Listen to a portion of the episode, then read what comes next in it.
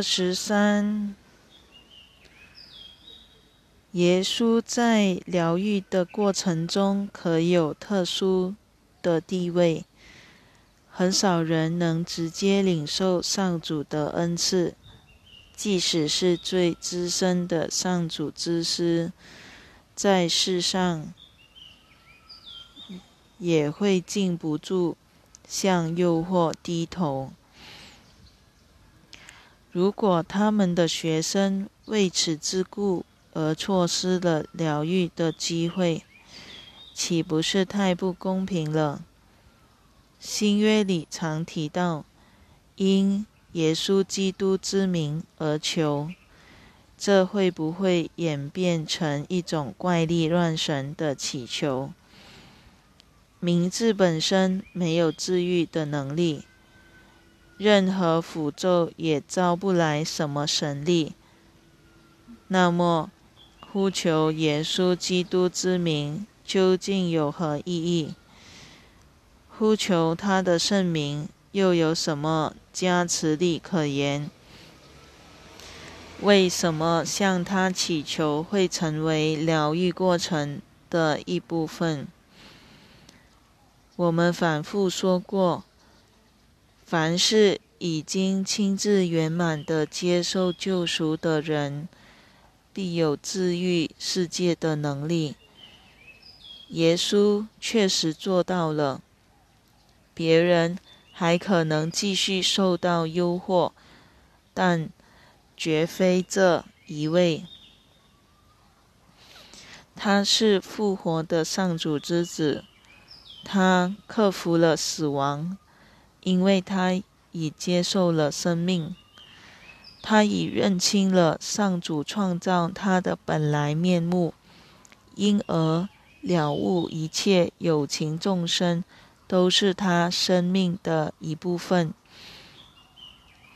如今，他承继了无限的能力，也就是上主的大能。他的名字变成了上主的圣名。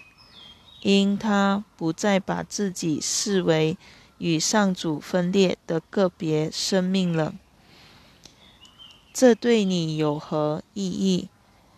它意味着，当你记起耶稣时，你就会忆起上主。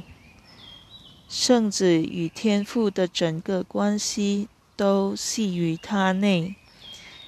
他在圣子奥体中所扮演的角色，也是你的角色。他圆满的成就，乃是你成功的保证。他对我们还帮得上忙吗？你得到他的答复了吗？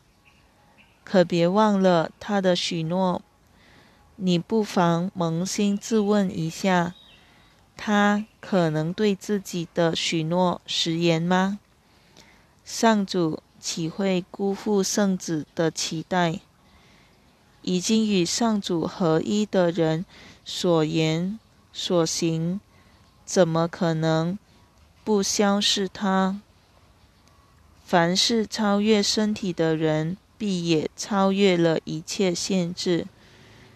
这位伟大的导师岂会弃而不顾那些追随他们的门徒？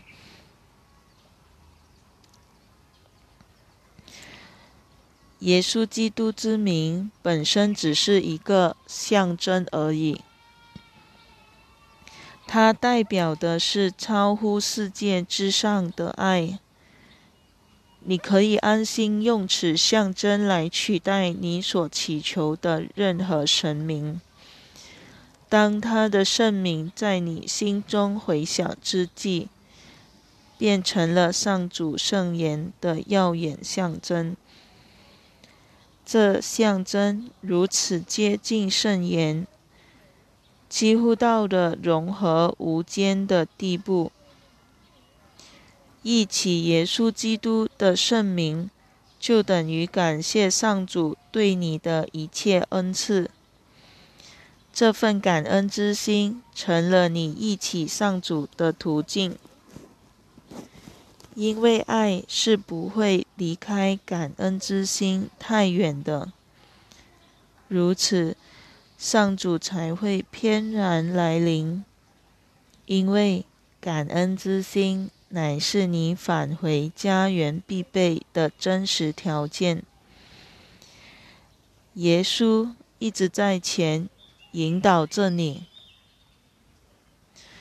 何以你对他毫无感恩之情？他向你要求爱，是因为唯有如此，他才可能把爱赐给你。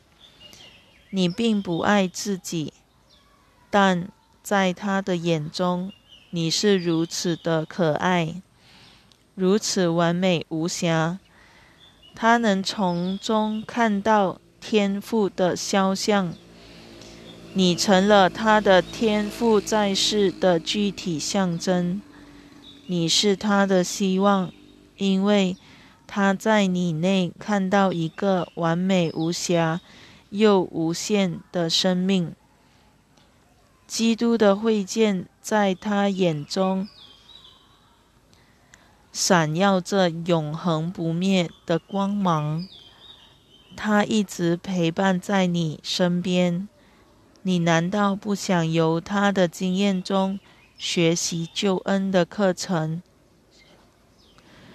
他既已为你走过这一段旅程。你为什么宁可从头学起？世上没有一个人能够真正了解天堂的真相，也不会明白那唯一的造物主究竟是何物。然而，我们有许多见证，他们都是充满智慧的善知识。这些先圣先贤的成就。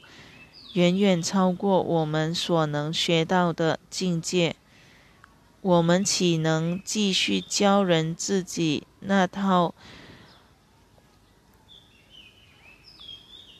书的自限的经验？真有奉献精神的上主之师是不可能忘却自己的弟兄的。然而。他只能献给弟兄他自己所学到的一切。为此，你需要转向那已放下了所有限制，而且超越了学习极限的一位。他会携你同行，因他从来不曾孤行过。你其实一直与他在一起，正如此刻一样。本课程就是出自于他，因为他知道如何以你喜爱又熟悉的语言与你相通。除了他以外，还有没有其他老师用不同的象征为不同的语言的人？指点迷津，当然有。对于深陷困境的人，上主岂会不伸出援手，为他们量身打造一位足以象征他的人间救主？